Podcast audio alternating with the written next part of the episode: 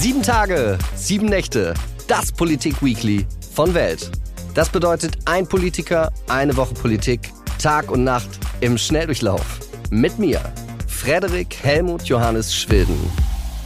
Heute spreche ich mit Lisa Schäfer aus Hessen. Sie ist Verwaltungsfachangestellte, ist gerade fertig geworden mit ihrer Ausbildung, ist bei der Jungen Union, ist Kreisschatzmeisterin der Jungen Union im Lahn-Dill-Kreis in Hessen. Sie ist seit 2010 im Vorstand dort. Sie ist im Kreistag, sie ist dort die jüngste Kreistagsabgeordnete und sie hat sehr, sehr lange gegen die Frauenquote gekämpft, die auf dem letzten CDU-Parteitag beschlossen ist. Was ich auch noch recherchiert habe, sie engagiert sich in der Karnevals- oder Faschingsgarde. Ich hoffe, das ist richtig. Herzlich willkommen, Lisa Schäfer. Jetzt zum Reinkommen. Welches Buch hast du diese Woche gelesen? Ich habe das äh, neue Buch von Carsten Linnemann gelesen. Ich bin noch nicht ganz durch äh, mit der sehr interessanten Überschrift. Die ticken doch nicht richtig. Wie viel hat Carsten Linnemann dafür bezahlt, in diesen Werbeblock zu kommen? Überhaupt nichts, weil ich von Carsten Linnemann einfach vollkommen überzeugt bin. Äh, warum? Ja, er ist ein Politiker, der sich nicht verbiegen lässt, der eine klare Kante beweist und das auch mit einem enormen Fachwissen, gerade in der Wirtschaftspolitik, unterstreicht. Wann warst du das letzte Mal betrunken? Ich war am Wochenende mit der Burschen- und Mädchenschaft Niederbiel auf einer Kirmes. Herrlich. Und warst du auf der Documenta? Die ist ja auch in Hessen gewesen. Nein, da war ich nicht. Weil keine Lust auf Antisemitismus oder keine Lust auf Kunst? Ich bin einfach nicht so kunstbegeistert. Fantastisch. Wir gehen in das allererste Thema der Sendung. Nach jeder Wahl, vor allen Dingen die Wahlverlierer, sagen immer diesen gleichen Satz. Wir müssen jetzt unser Profil schärfen. Aber was heißt denn das eigentlich? Ja, ich glaube, man muss in den verschiedenen Themen ganz klar sagen, wofür wir stehen und wofür wir nicht stehen. Und generell, glaube ich, muss man sich grundlegende Gedanken machen, für was ist der Staat verantwortlich und für was eben nicht und klare Forderungen formulieren, die die Bürgerinnen und Bürger am Ende auch verstehen. Was ich daran so interessant finde, dieses Profil schärfen, das funktioniert ja nur, wenn sich Parteien dann auch noch unterscheiden. Und mein Eindruck ist, dass sich Parteien inhaltlich, wenn wir uns Themen angucken, ja total angenähert haben. Wie ist das dann noch möglich, wenn man eigentlich irgendwie das gleiche Wahlprogramm hat? Ja, das, das sehe ich leider auch. Und ähm, ich denke, generell für die Demokratie ist das keine sehr gute Entwicklung. Denn wir verlieren da ein gewisses politisches Spektrum von Bürgern, die sich auch einfach dann nicht mehr aufgehoben fühlen, nicht mehr gesehen fühlen von den demokratischen Parteien. Und die verliert man dann entweder zu den Nichtwählern oder vielleicht auch zur AfD oder zu anderen radikaleren Parteien. Und daran gilt es für alle demokratischen Parteien daran zu arbeiten. Woher denkst du, kommt diese inhaltliche Annäherung? Liegt das daran, weil man vielleicht sagen kann, okay, alle Parteien werden einfach vernünftiger, weil die haben am Ende ja die gleichen Rezepte, dann müssen das auch die richtigen sein? Oder sagst du, nee, das, das ist ein anderes, das ist nicht so positiv? Ich muss in Deutschland feststellen, dass man sehr, sehr leicht, wenn man gewisse, eine klare, starke Meinung vertritt, sehr, sehr schnell in gewisse, in eine gewisse Schublade gesteckt wird. Und ich glaube, da scheuen manche einfach den Konflikt, indem sie Forderungen vermeintlich weicher formulieren weil einfach die Angst besteht, dass man von Presse oder dem sogenannten Mainstream in eine gewisse Ecke gestellt wird. Und daher haben wir allein schon aufgrund, dass wir die Dinge nicht mehr so klar aussprechen, eine Verschiebung der politischen Forderungen. Was für politische Forderungen kannst du nicht mehr klar aussprechen oder von denen hast du das Empfinden, du könntest sie nicht aussprechen, weil dann in, wie du gesagt hast, man in eine Ecke gerückt wird? Also ich persönlich, wir, wir leben zum Glück in einer Demokratie, wo Meinungsfreiheit erstmal ein, ein hohes Gut ist. Und ich glaube, grundsätzlich kann jeder seine Meinung hier frei äußern. Aber wie gesagt, ich habe schon Bedenken, dass man aufgrund gewisser Positionen in eine gewisse Ecke gerückt wird. Ähm, ich sehe das gerade, wenn es um das Thema Flüchtlinge geht, äh, um das Thema Migration, wo man eigentlich gewisse Dinge einfach wiedergibt, die man vielleicht innerhalb der Bevölkerung wahrnimmt und die dann von anderen sehr schnell verurteilt werden. Ich persönlich sage, ich kann meine Meinung zu allen Themen sehr frei sagen äh, denn ich lasse mich einfach nicht in so eine Ecke stellen. Aber das ist nicht immer schön, das ist auch manchmal unangenehm und manchmal einfach nicht ganz leicht. Ähm, du, du hast die Ecke, in die man Leute stellt, jetzt noch nicht benannt. Ich nehme nicht an, dass du Angst hast, als queer-feministische Kommunistin beschimpft zu werden, weil du deine Themen äußerst, oder? Nein, das würde ich auch als eine absolute Beleidigung ansehen. Nein, es ist schon die rechte Ecke. Äh, alleine bei dem Wort die rechte Mitte traut sich schon niemand mehr zu sagen, weil man dann eben Angst hat, als rechts, rechtsradikal abgestempelt zu werden. Wir machen hier ja keine Unterscheidungen mehr in der Sprache. Was ist der Unterschied zwischen konservativ, rechts, rechtsradikal? Es wird alles in einen Topf und dann in eine Ecke gestellt. Wo verortest du dich? Kannst du das sagen? Ich verorte mich in gesellschaftspolitischen Fragen sehr konservativ, in wirtschaftspolitischen Fragen als sehr liberal, aber am Ende auch als, als einfach pragmatisch. Denn wir machen nicht Politik, um, um in irgendeine Richtung zu laufen oder irgendwelche Strömungen voranzubringen, sondern am Ende machen wir Politik für die Bürgerinnen und Bürger in diesem Land und denen hilft, helfen oftmals einfach pragmatische Lösungen, die auf einem gewissen Wertefundament berufen. Und so versuche ich, Politik zu formulieren und auch anzutreiben. Um das jetzt mal einzuordnen, kannst du das zum Beispiel, wenn du sagst, im Wirtschaftlichen bist du liberal, kannst du das da konkretisieren? Also zum Beispiel sagen, wirtschaftlich finde ich, Steuersatz muss rauf oder runter oder also irgendeine konkrete Sache da sagen? Meine, meine Grundposition, die über allem steht in der Wirtschaftspolitik, die lautet eigentlich, lasst die Wirtschaft wirtschaften. Denn ich habe ja anfangs schon erwähnt, meine Eltern besitzen landwirtschaftlichen Betrieb. Wir sind gerade viel mit der Kreistagsfraktion vor Ort äh, bei Handwerksbetrieben, bei, im Mittelstand und die sagen mir alle immer wieder das Gleiche. Der Staat greift in unser Wirtschaften zu viel ein. Und jeder staatliche Eingriff bringt auch zwangsläufig Bürokratie mit. Und dann sind wir beim Thema Bürokratieabbau, was sich jede Partei in jedes Wahlprogramm schreibt, aber am Ende das bei den Menschen nicht ankommt. Und ja, wir können jetzt, prinzipiell sage ich, wir müssen gerade jetzt Steuern runter, wo es geht, um die Menschen wirklich und den Mittelstand konkret zu entlasten. Das sind jetzt alles wirtschaftspolitische Grundpositionen. Ähm, ich denke, dass wir im Mittelstand, in der Wirtschaft so viele innovative Firmen, Ideen haben und die teilweise durch den Staat einfach ausgebremst werden in ihrem Tun. Und da läuft dann politisch absolut etwas falsch. Und kannst du Gesellschafts gesellschaftlich, äh, gesellschaftspolitisch noch festmachen, wo, wo, wo du dich da als, als konservativ siehst? Also äh, ist das, weiß ich nicht, sagst du, Ehe ist für dich Mann und Frau oder heißt das, was, was, was wo machst du das fest an diesen Punkten?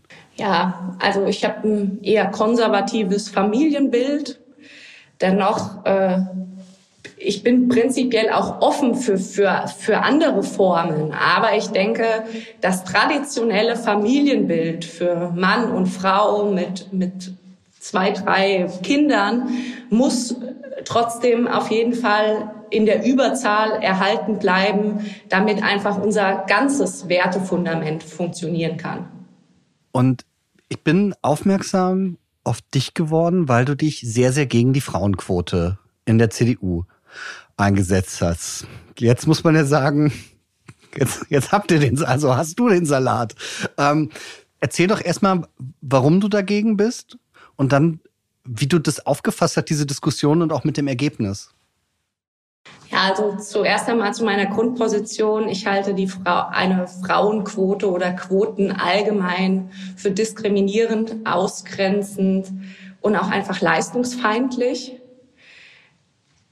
Du hast gesagt, jetzt haben wir den Salat. Ganz so schlimm sehe ich es nicht. Äh, denn ich will mal mit dem Positiven anfangen. Wir hatten mal wieder eine leidenschaftliche Diskussion in der, in der CDU. Jetzt kann man darüber streiten, ob das der richtige Moment war für diese Quotendiskussion. Ich sage ganz klar nein. Ich hätte mir diese Diskussion an diesem Parteitag nicht gewünscht. Sie stand aber dann irgendwann auf der Tagesordnung und dann mussten wir diese Diskussion führen. Das habe ich mit vielen jungen Frauen getan, die gerade die jungen Frauen waren gegen die Quote aus verschiedenen Gründen. Aber wie gesagt, das Grundproblem für uns war, dass wir diese Quote einfach leistungsfeindlich finden und sie unterm Strich aus unserer Sicht nicht helfen wird. Jetzt hat der Parteitag entschieden. Wir haben vorher viel diskutiert und dann muss man in der Demokratischen Partei diese Entscheidung auch akzeptieren. Wir werden gucken müssen, was wird es am Ende für einen Erfolg haben. Dann müssen wir auch evaluieren und sagen, das hat die Quote gebracht oder auch nicht gebracht. Unterm Strich halte ich diesen Beschluss nach wie vor für, für falsch, denn ich sage ganz klar, mit solchen Beschlüssen begibt sich die CDU auf, einen, auf eine Art identitären Weg der Gleichstellung. Und das ist eigentlich das, was ich persönlich ablehne, aber was für mich auch einfach die, die Werte und Überzeugungen der CDU eigentlich ablehnen. Dennoch, der Beschluss ist jetzt gefallen und wir werden gucken, wie es sich entwickelt. Aber ich habe auch immer gesagt, allein die Quote wird nicht reichen. Wir müssen uns jetzt weiter Gedanken machen. Wie können wir die Partei teilweise umstrukturieren, neu aufstellen, inhaltlich, aber auch strukturell. Und wir müssen unterm Strich nicht nur frauenfreundlicher, sondern auch familienfreundlicher werden. Wäre das falsch, wenn ich sage, Sie sehen den Erfolg der CDU und deswegen wollen Sie das auch, dass sie sich wieder auf konservativere Ideen konzentriert, was jetzt gar nicht heißt, Ideen von vor zehn Jahren aufzukochen, sondern zu gucken, was, was bedeutet konservativ sein, weil sich die CDU sehr ja, nach links entwickelt hat? Ja, zuerst einmal konservativ sein heißt für mich Gutes bewahren und Neues gestalten. Und diesen Tenor, den sollten wir aus meiner Sicht als Union weiterentwickeln. Ähm, wir sind eine Volkspartei. Wir haben verschiedene Wurzeln, die christlich-soziale, die konservative, aber auch die, die, die liberale. Und es wird, am Ende werden wir erfolgreich sein, wenn wir alle Wurzeln weiterentwickeln. Und Daran sind wir jetzt. Wir machen jetzt ein neues Grundsatzprogramm. Carsten Linnemann haben wir auch anfangs schon mal angesprochen gehabt schreibt an diesem Grundsatzprogramm und vor allem haben auch die Mitglieder die Möglichkeit daran mitzuwirken. Das werde ich tun, das tun derzeit ganz, ganz viele. Und da müssen wir alle mitnehmen und einfach offen sein, auch für Neues. Wir haben gerade unglaublich viele Krisen auf die müssen wir Antworten finden. Die, die sind nicht leicht, die sind unglaublich komplex. Vielleicht müssen wir auch nochmal zurückgucken, was haben wir vielleicht falsch gemacht. Das ist völlig legitim. Mir fehlt in der Politik allgemein so eine Fehlerkultur. Jeder, der zugibt, damals habe ich vielleicht das aufgrund damaliger Sachlagen so und so entschieden, aber heute finde ich es falsch das traut sich fast niemand mehr. Wir, wir, wir sprechen ja auch in der Politik, also mich ärgert immer so ein bisschen dieses Framing, dieses sprachliche Framing, was wir teilweise betreiben. Ähm, das ist in ganz, äh, bei ganz unterschiedlichen Begriffen. Aber wir sagen ja auch meistens in der Politik, sprechen wir ja fast nie von Problemen, sondern nur von Herausforderungen. Und da muss ich sagen, die Probleme sind gerade so groß wie, wie fast nie zuvor und die müssen wir einfach angehen und uns mit den wirklichen Problemen beschäftigen. Und dazu zählt nicht in erster Linie irgendeine Quote oder irgendein Gendersternchen, sondern es geht gerade um die Existenz des Mittelstandes und auch da werden wir als Union weitere Antworten finden müssen. Es geht um die Frage der Energiepolitik und gerade da erwarte ich auch von der Union eine Fehlerkultur. Denn wir sehen gerade, dass der Atomausstieg in dieser Form grundlegend falsch war. Und ja, auch in der Flüchtlingspolitik, die jetzt zunehmend wieder Thema wird, da müssen wir vielleicht sagen, liebe Freunde, wir haben es 2015 vielleicht gut gemeint, aber eine solche Situation darf eigentlich nie wieder in Deutschland vorkommen, dass wir eine so unkontrollierte Einwanderung haben. Und so ein bisschen vermisse ich noch diese klare Fehlerkultur, aber es nutzt auch nichts, immer nur zurückzublicken. Das müssen wir tun und das dann auch klar benennen, aber vor allem dann auch in die Zukunft gucken, denn ich glaube, die Leute erwarten von den Parteien eine gewisse Lösungskompetenz, eine Zukunftslösungskompetenz und die wird es wichtig sein, als Union zu erringen. Bevor wir, du es gerade angesprochen hast, auch die Flüchtlingskrise 2015, da sprechen wir gleich im zweiten Thema drüber. Ich möchte aber vorher noch mal wissen, was macht das denn mit dir? Du hast ja gesagt, naja, da bist du eher konservativ, da eher liberal und hast du mal gesagt, als Volkspartei muss man das alles auch abdecken. Was macht das mit dir, wenn Hendrik Wüst, Ministerpräsident Nordrhein-Westfalen, der vor zwei Wochen in einem Interview sagt, das Konservative ist nie der Markenkern der CDU gewesen? Was, was denkst du da? Solche Aussagen verärgern mich. Ich habe sie nicht verstanden, denn ich habe Hendrik Wüst eigentlich immer als einen Konservativen wahrgenommen. Und ich habe diese Aussage überhaupt nicht verstanden, verstehe sie bis jetzt nicht. Vielleicht werde ich ihn mal irgendwann persönlich treffen, dann werde ich ihn darauf ansprechen. Äh, aber mehr kann ich dazu absolut nicht sagen. Dann kommen wir zum zweiten Thema. Flüchtlinge aus der Ukraine und Russland kommen zu uns. Von Januar bis August sollen eine Million Menschen nach Deutschland gekommen sein, 800.000 davon aus der Ukraine, laut dem Statistischen Bundesamt. In Deutschland leben momentan 2,9 Millionen Flüchtlinge, die sind jedenfalls hier registriert. Dazu meine Frage, haben wir noch Platz? Schaffen wir das? Ja, die Situation ist schwierig. Äh, ich habe bereits erwähnt, ich bin auch in der Kommunalpolitik tätig und ich bin gerade, ich höre einfach gerade unglaublich viele Hilferufe von Bürgermeistern, von Landräten, die eben sagen, nein, wir packen es so nicht. Und äh, du hast die ukrainischen Flüchtlinge angesprochen. Ich glaube, wir sind uns in Deutschland parteiübergreifend einig, dass wir denen helfen müssen, die gerade enorm von diesem Krieg betroffen sind. Aber wir sehen gerade auch in den letzten Tagen, dass wir einen enormen Ansturm von Flüchtlingen haben, die über die Balkanroute kommen. Und die Bundesinnenministerin wurde aufgefordert, nun klare Grenzkontrollen durchzuführen. Das tut sie bisher nicht. Und allgemein, äh, wir müssen sehr, sehr unterscheiden, glaube ich, in der Debatte zwischen ukrainischen Flüchtlingen und Flüchtlingen, die eben nicht aus dem Kriegsgebiet kommen. Äh, und da sage ich ganz klar, äh, allgemein in der Migrationspolitik ist ein sehr, sehr harter Linksruck von der Ampelregierung zu erkennen, wenn man sich auch mal den Koalitionsvertrag anschaut. Da soll ein komplett neues Anreizsystem mit etlichen Pull-Faktoren geschaffen werden. Ähm, und ich sage ganz klar, wir, wir, wir brauchen auch gerade beim Thema Fachkräftemangel eine geregelte Zuwanderung in den Arbeitsmarkt, aber eben keine illegale Einwanderung in unsere Sozialsysteme. Und da müssen wir sehr, sehr stark differenzieren. Aber auch da, äh, ich habe gesagt, es ist nicht ganz leicht, sich beim Thema Flüchtlinge zu positionieren. Da müssen wir stark differenzieren. Und da müssen wir doch auch diese Debatte einfach mal ehrlich ehrlich führen. Und es gibt eben die Bedenken gerade aus den Kommunen, ähm, dass es nicht mehr geht. Ich kann nur aus, aus meinem Landkreis sprechen. Äh, der, der, der Landrat äh, bei uns im Landkreis, der nicht meiner Partei, sondern der SPD angehört, der hat gestern verkündet, Er warnt vor einem Kontrollverlust und er selbst hat die Bundesinnenministerin aufgefordert, Grenzkontrollen durchzuführen. Und das sind für mich einfach alles Alarmsignale, die die Ampelregierung im Moment schlichtweg ignoriert, weil sie sich in parteiintern oder untereinander in Streitigkeiten befindet und die Realitäten in den Städten und Gemeinden einfach nicht wahrhaben möchte.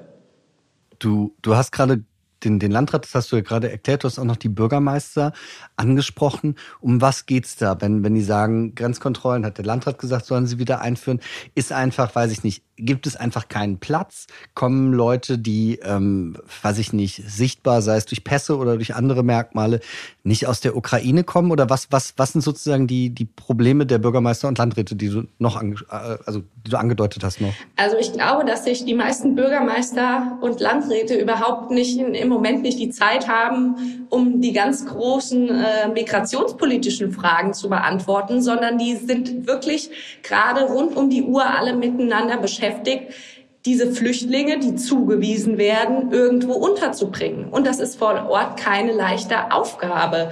Äh, Gerade werden massenweise Turnhallen geschlossen wieder, worunter die Sportvereine oder die Vereine allgemein ganz, ganz schlimm drunter leiden. Äh, wir hatten Corona, wo das Ehrenamt am Boden lag.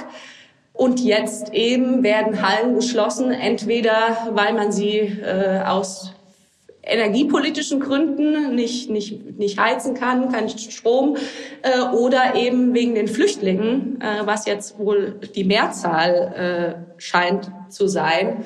Und das ist absolut dramatisch und das trifft eben alle. Und irgendwann sind diese Kapazitäten, Turnhallen, Bürgerhäuser einfach erschöpft. Am Anfang des Ukraine-Kriegs war ja die Bereitschaft sehr, sehr groß, äh, auch in privaten Unterkünften Flüchtlinge aufzunehmen. Diese Kapazitäten lassen nach und sind auch ein Stück weit ausgeschöpft. Und jetzt versucht man halt zu gucken, wo können wir irgendwie im öffentlichen Raum Flüchtlinge unterbringen.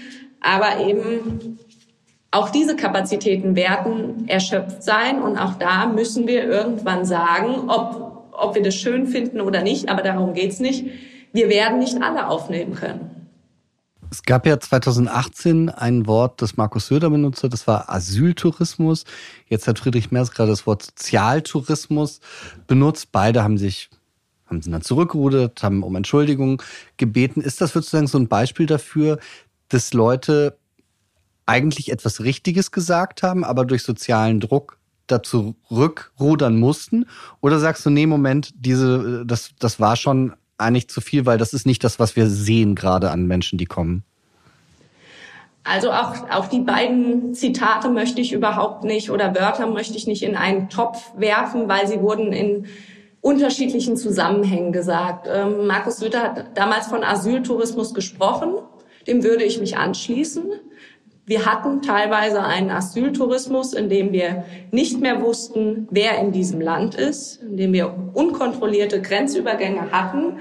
Äh, und Friedrich Merz hat das Zitat, wofür er sich entschuldigt hat, richtigerweise gesagt, aber in einem falschen Zusammenhang. Ja, wir haben stellenweise ukrainische Flüchtlinge außen vor gelassen eine unkontrollierte Einwanderung in unsere Sozialsysteme. Und dann finde ich, ist auch nicht schlimm, dass man das Ganze mit dem Wort Sozialtourismus klar benennt. Was die ukrainischen Flüchtlinge angeht, da trifft es im Moment nicht zu. So, das hat Friedrich Merz klargestellt und dabei soll es auch einfach mal gut sein. Ich fand aber richtig, dass er das Thema Flüchtlinge allgemein jetzt auf die Agenda hebt dann das wird ein riesengroßes Problem. Und wir haben jetzt die Hilfeschreie aus den Kommunen da und von daher richtiges Thema zur richtigen Zeit. In Dresden und in anderen ostdeutschen Städten ist es diese und vergangene Woche zu Demonstrationen, zu so Pro-Russland-Demos gekommen, wo dann äh, Menschen aus der Ukraine auch der Tod gewünscht worden ist. Und das erinnert natürlich irgendwie auf so eine Art auch an das, was nach 2015 passiert ist. Also man nimmt zum einen Menschen auf, da gibt es Leute, die wollen denen helfen und so weiter. Und auf der anderen Seite formiert sich dann so ein äh, Widerstand aus dem ähm, rechtsextremen Milieu, die dann sagen, äh, äh, Flüchtlingsheime mit Steinen bewerfen oder wie jetzt eben Ukrainern den Tod wünschen. Ähm, wiederholt sich das einfach alles jetzt wieder? Siehst du das? Es geht einfach genauso weiter?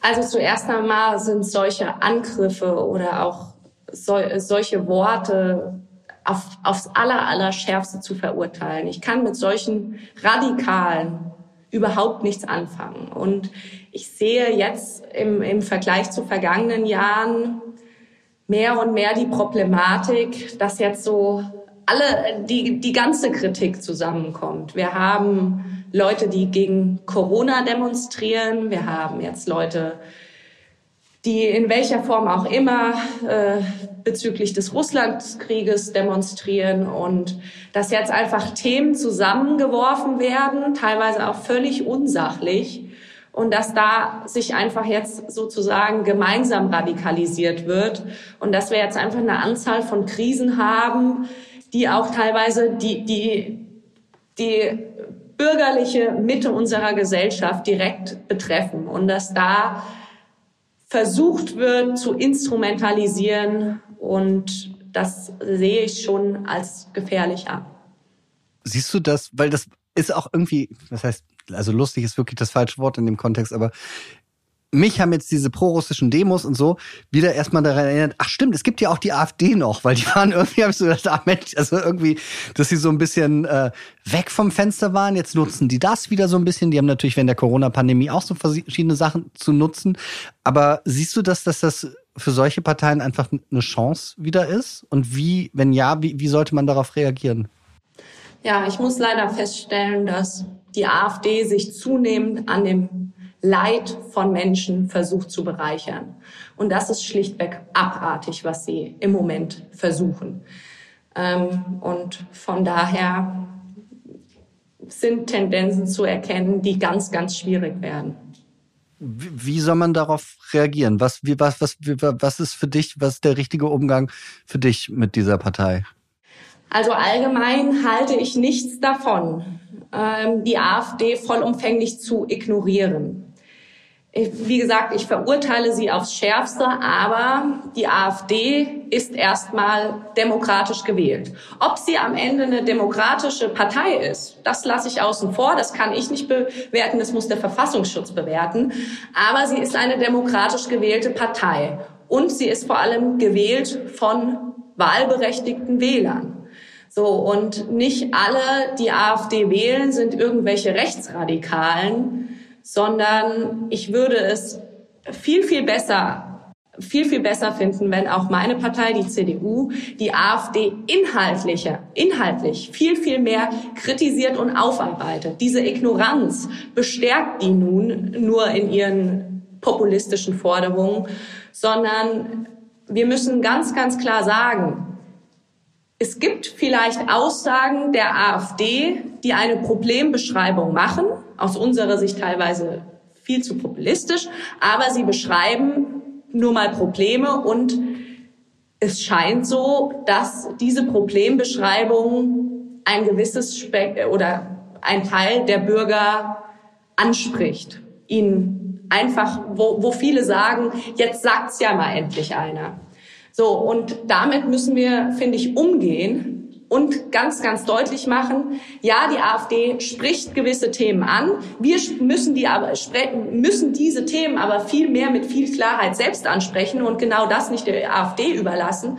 Aber wir müssen dann auch ganz klar sagen und sie inhaltlich aufarbeiten, dass die AfD keinerlei Problemlösungskompetenz hat, sondern dass wir klar sagen, was unser Kurs ist, was unsere Forderungen sind. Und dann denke ich, kann man auch mit einer klaren Richtung einige, die vielleicht aus Protest AfD gewählt haben, wieder zurückholen. Hat Angela Merkel und ihre Politik, hat die zum Erstarken der AfD geführt aus deiner Sicht, weil das ja auch eine Politik war, die vielleicht Probleme aus Sicht konservativer Wähler nicht mehr angesprochen hat? Ja, das denke ich zum Teil schon.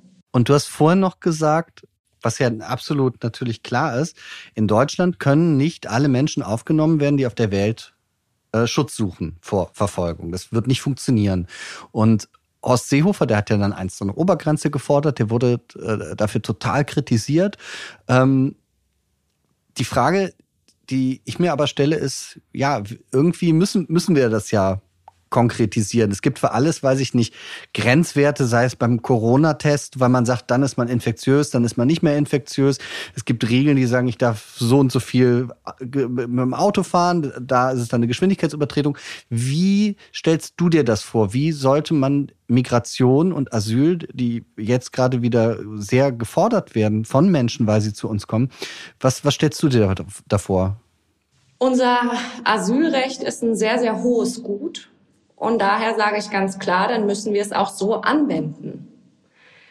Wir 16a Grundgesetz sagt ganz, ganz klar, Asylrecht genießt, wer genießt nicht, wer aus einem sicheren Drittstaat kommt. Und wir haben leider es nicht geschafft, eine europäische Lösung in der Migrationspolitik zu finden. Das müssen wir uns ehrlich eingestehen. Das sollte man weiterhin immer versuchen. Allerdings ist es unglaublich schwer und es wird zeitnah nicht gelingen. Das heißt aber im Umkehrschluss nicht, dass nur weil die, die Europäische Union in diesem Fall versagt, dass Deutschland alles alleine schultern muss, weil sonst machen wir uns am Ende kaputt. Und von daher, es ist kein einfaches Thema, aber es gibt Mittel und Grundvoraussetzung ist, dass wir wissen, wer in unserem Land ist. Und das funktioniert nur mit Grenzkontrollen und einer harten und richtigen Anwendung des Asylrechts. Und diese Grenzkontrollen, mein Problem, was ich damit habe, ist, ja, an den EU-Außengrenzen gerne. Innereuropäisch finde ich das aber ehrlich gesagt also das, das, da stört sich mein Empfinden von Europa und auch das Bild von Europa, mit dem ich aufgewachsen bin. Wie siehst du das? Sollen, sollen an der innerdeutschen Grenze wieder Grenzkontrollen stattfinden? Ist an der, nicht an der innerdeutschen Grenze, Entschuldigung, also an Deutsch zu anderen Ländern. So. Wie gesagt, meine Wunschvorstellung wäre, das Ganze europäisch zu lösen. Wie du schon sagst, einen sicheren EU-Außengrenzenschutz, Allerdings ist es uns in dieser Form nicht gelungen. Und es gibt Länder, die Flüchtlinge durchwinken bis nach Deutschland. Und dann bleibt uns halt nichts anderes, wie es an der deutschen Grenze zu lösen. Äh, oder leider Gottes lösen wir es ja dort nicht. Von daher bleibt nur der, der innerdeutsche Grenzschutz. Ich würde mir die europäische Lösung auch lieber wünschen, dass wir in Europa Migration gerecht steuern und verteilen.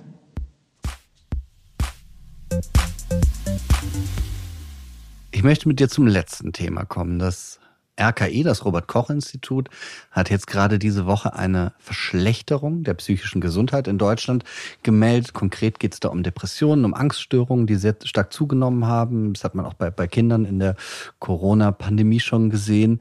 Ähm, macht die, die Politik, die wir erleben, macht die uns gerade krank?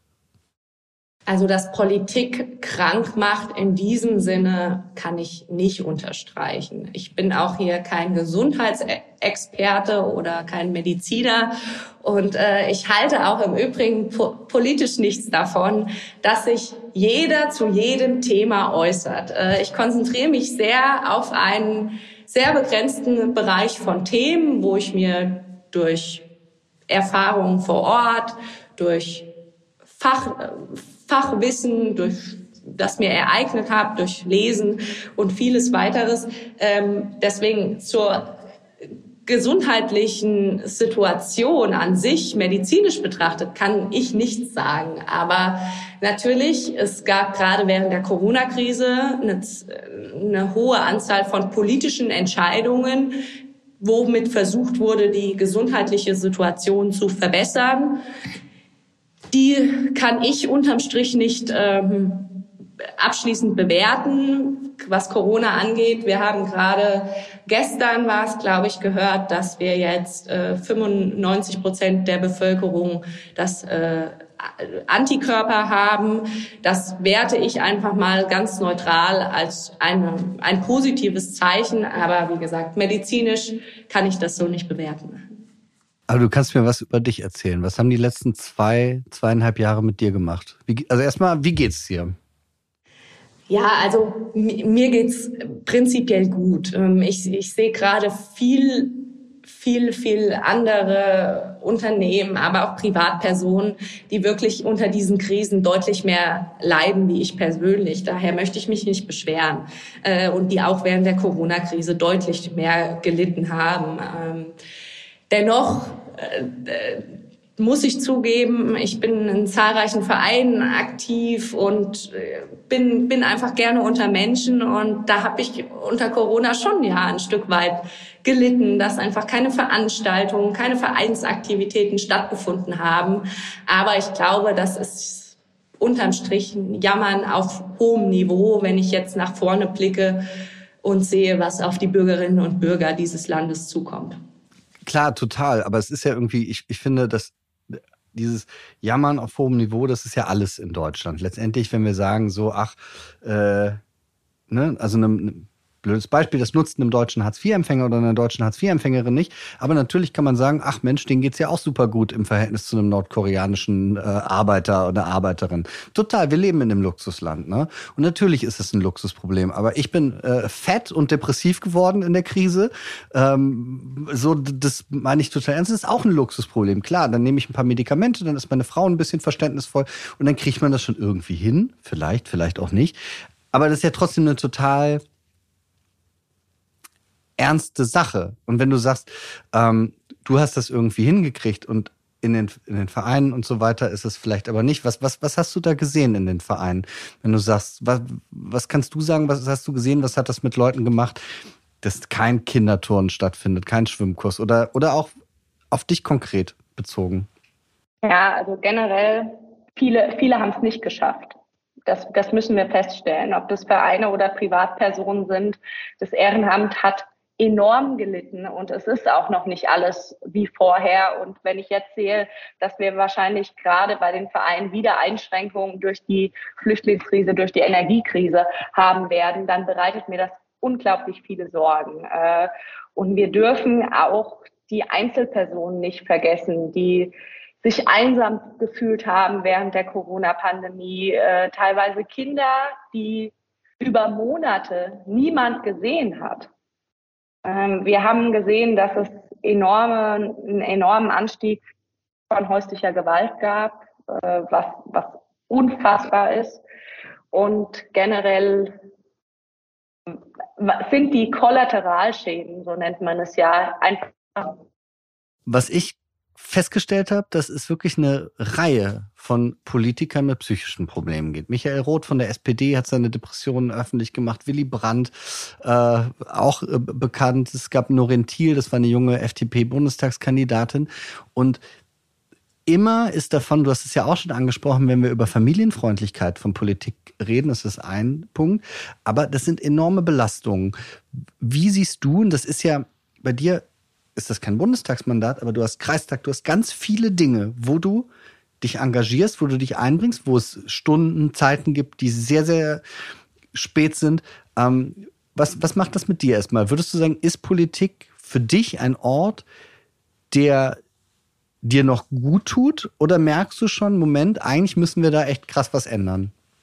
Ja, wir müssen generell krass was ändern. Wie gesagt, ich bin jetzt auf der kommunalpolitischen Ebene aktiv, habe aber nebenbei auch noch, wie, wie äh, eigentlich 90 Prozent der kommunalpolitisch Tätigen einen, einen ganz normalen Beruf. Äh, ich pendel noch jeden Tag zwei Stunden und ja, das geht schon an die Substanz. Allerdings, wenn ich dann sehe, was für ein Pensum Bundes- oder auch Landespolitiker, die im Hauptamt tätig sind, leisten, dann muss ich sagen, auf die Dauer kann das nicht ganz gesund sein. Äh, allerdings ist man, ich glaube, in der Politik in so einem Hamsterrad drin, dass man das erst sehr, sehr spät erkennt.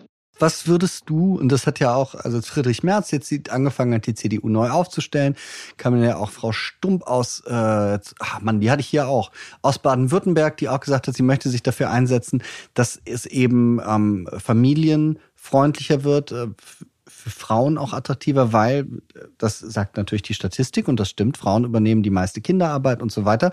Ähm, was sind konkrete Dinge, wo du sagst, das muss sich ändern, damit dieser Beruf erstens attraktiver wird, aber zweitens auch gesünder?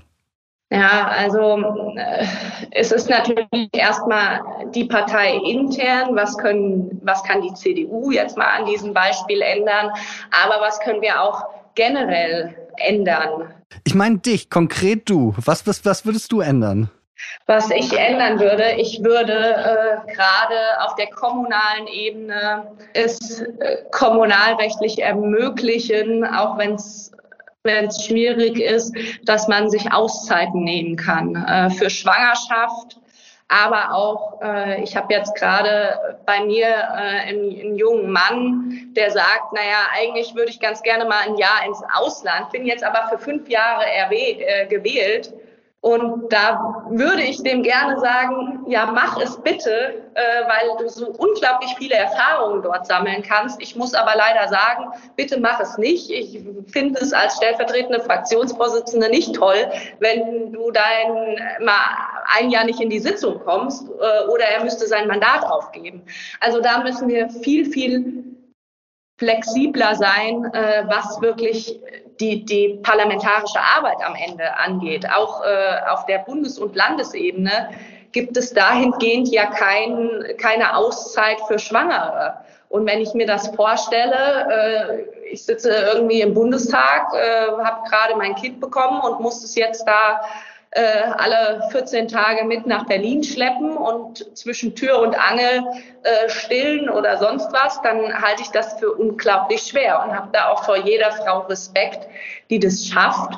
Aber es sind eigentlich keine schönen Bedingungen.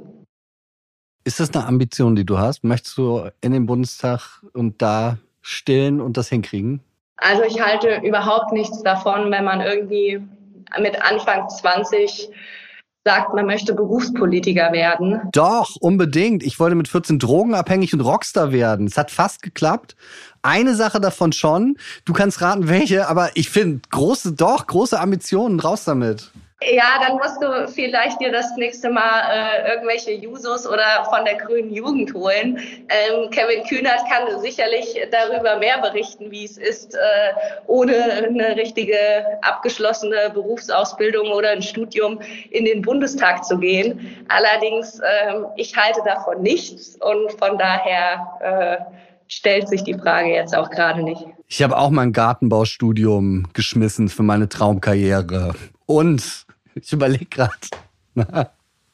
Findest du, ist das echt so wichtig? Weil ich meine, ganz ehrlich, also es gibt echt viele Leute, die dann gesagt haben, nee, bringt nichts und was super Gutes hingelegt haben. Also das Silicon Valley wäre ärmer, wenn äh, die Leute ihre äh, Ausbildung bei der Sparkasse fortgesetzt hätten. Das stimmt. Ich habe auch nichts, nichts dagegen, wenn man irgendwann gerade mal versucht, eine Ausbildung zu machen und dann äh, merkt, der Ausbildungsberuf ist doch für mich nichts und fängt dann was Neues an oder auch ein Studium, aber zieht es dann auch durch und hat dann einen Abschluss. Alles völlig legitim. Aber äh, ich sage mal, es gibt ja keinen Studiengang äh, aus oder Ausbild eine Ausbildung zum Berufspolitiker. Und äh, das ist auch gut so, denn Politik studiert man nicht, Politik macht man. Aber ich, halt, ich finde es wichtig, dass wir Politikerinnen und Politiker haben, die auf eine gewisse berufliche Erfahrung, aber auch auf Lebenserfahrung zurückblicken und davon hat man aufgrund des Alters mit 22 einfach noch nicht ganz so viel. Lisa Schäfer, das war so ein schönes Stichwort und es war wie immer der schönste äh, Schlusswort und es war wie immer der schönste Tag in meinem Leben. Vielen Dank, dass du da warst. Ja, ich habe zu danken. Es hat sehr Spaß gemacht. Das war sieben Tage, sieben Nächte mit Lisa Schäfer aus der CDU, aus der Jungen Union. Keine Ahnung, wer nächste Woche mein Gast ist. Kommt schon irgendjemand rein, glaube ich. Ich wünsche Ihnen ein schönes Wochenende, eine politikfreie Zeit auch mal. Genießen Sie das Leben. Leben Sie so, als sei jeder Tag der letzte. Dann wird alles gut. Happy Weekend.